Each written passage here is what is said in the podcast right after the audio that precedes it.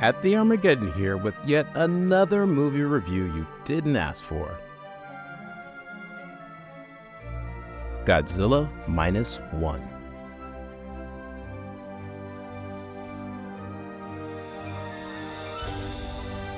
High level spoilers abound here, so tread very carefully.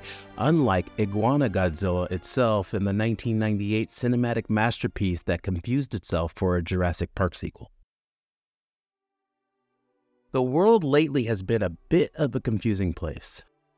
I pay attention to the rhythms of pop and geek culture, obviously, but I was a bit, I don't know what, when I heard folks raving about the new Godzilla movie. Wait, there's another one? I thought they just dropped a TV show. Wait, now there's another Kong vs. Godzilla movie? Wait, and now Godzilla minus one? What is happening? I'm not going to get into it, but rights and blah blah blah. Godzilla Minus One is a Japanese production, including a version of the original look of the famous monster, set in Japan in and after World War II. A reimagining, if you will. But don't let that word trigger you. After all, we've been reimagining King Arthur for about 1500 years by now, and we can't blame Hollywood either for this one, as this is a Japanese production. So I'm guessing you don't know which way is up right now, film snob. Don't fight it, you reactionary. Free your mind and let the sweet atomic sonic roar of Japan's most iconic monster take you away. If you're like me, you're probably a casual Godzilla fan that shows up for mostly monster mayhem, kaiju style. My high level memories growing up of watching Godzilla were witnessing some building stomping, monster punching, and occasional giant moth with crazy twins in tow. And let's not forget Godzooky. You know, the stuff that makes the world go round. But as I grew older, I became aware that Godzilla, the original film anyway, was sort of a function of the then recent history of Japan and their relationship with some of the darkest moments in human history. It's about to get deep, so buckle up.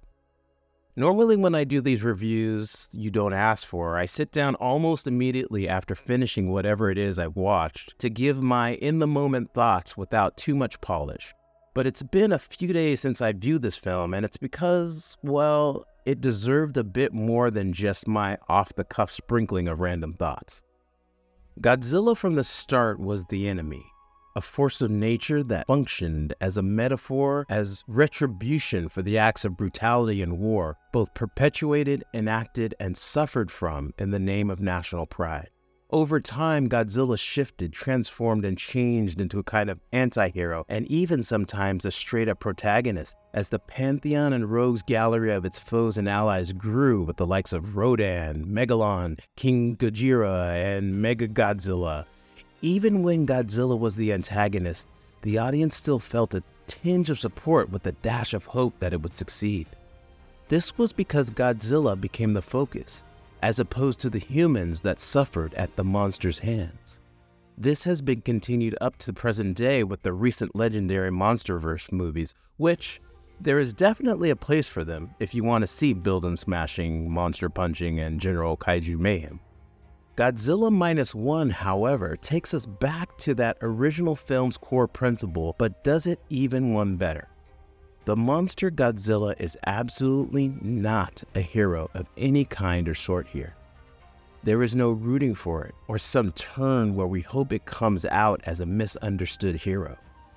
Minus one returns to the root idea of reckoning with the guilt, horrors, and suffering of war manifested as a large monster randomly and indiscriminately preying and wreaking havoc on the everyday citizens caught up in the theater of tragedy that is war. And it does this so very smartly and effectively by centering a veteran of war itself. A veteran who is very much human and relatable, even for those of us 75 years later, some of us from a completely different culture with a different set of values and history. And that's the brilliance of Godzilla Minus One. It uses the struggle against a monster to show us the universality of being human. I will say that Godzilla Minus One is the kind of movie where you definitely should adjust your expectations. Going into it expecting the hijinks I mentioned earlier, where Jet Jaguar enters to help save the day, is absolutely not going to be on the menu. This is a thoughtful, dramatic, contemplative examination of the effects of war, trauma, and purpose, not only on a personal scale, but also a nationalistic one.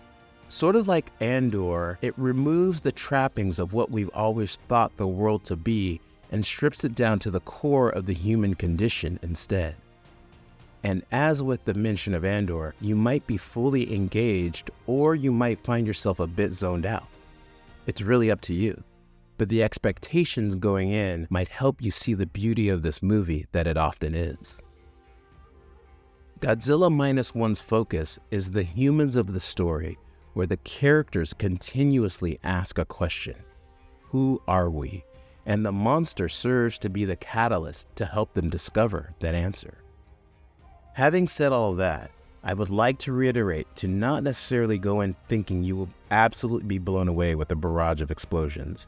I don't want to set you up for thinking that your life will be forever altered by the film. For some of you, you might register it as boring, as the appearances of Godzilla are actually pretty sparse, so much so that sometimes I forgot I was watching a Godzilla movie. But this tactic excels in this where 2014's Gareth Edwards' American version of Godzilla didn't. A film I still very much enjoy on a certain level, by the way. The journey of the characters carried the film as their journey was a personal one and not physical from place to place. It was about the nation of Japan, perhaps once and for all, exorcising the demon of a history of war that they had instigated and also suffered from. Yet, still, having said all of that, it has some edge of your seat moments and truly awe inspiring imagery. A bit like when I discussed the reimagining of Battlestar Galactica, a show that debuted 20 yarns ago. Ugh, I'm so old. It is a drama first that happens to have the sci fi kaiju elements. And well, with that perspective, it definitely is worth your time to check it out. I still don't know what minus one stands for, or maybe I do. Hmm. Anyway, I give Godzilla minus one five weird phallic prehistoric fish thingies out of five. Until the next review no one asked for, at the Armageddon, signing off.